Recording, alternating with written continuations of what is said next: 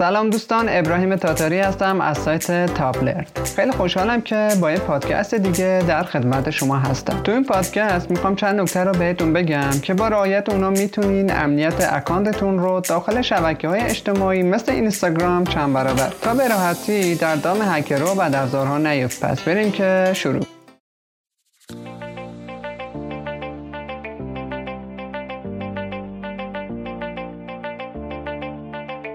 همونطور که میدونید همه ما بخشی از زمان خودمون رو در طول روز به گشتنی در شبکه‌های اجتماعی میپردازیم. حالا این گشت و گذار میتونه برای کار باشه یا جنبه سرگرمی و یا وقتی برای استراحت. اینکه دلیلش چی هست خیلی با اون کار نداریم. نقطه مشترک همه ما اینه که در معرض حمله هستیم.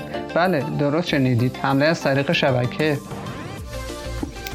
فایل مشکوک و بدون مجوز رو دانلود نکنید. توی تلگرام و اینستاگرام فایل قرار داده میشه که دانلودشون پیشنهاد نمیشه. فرض کنید یه هکر بیاد و با ساخت اپلیکیشن اندروید که حاوی یک بدافزار هست رو داخل یک کانال قرار بده. به عنوان مثال برنامه فالوور بگیر رایگان که طی بررسی‌های انجام شده کارشناسان امنیتی در اصل یک بدافزار از جنس باج‌افزار بوده و اطلاعات تارگت رو شنود و رمزنگاری می‌کرده.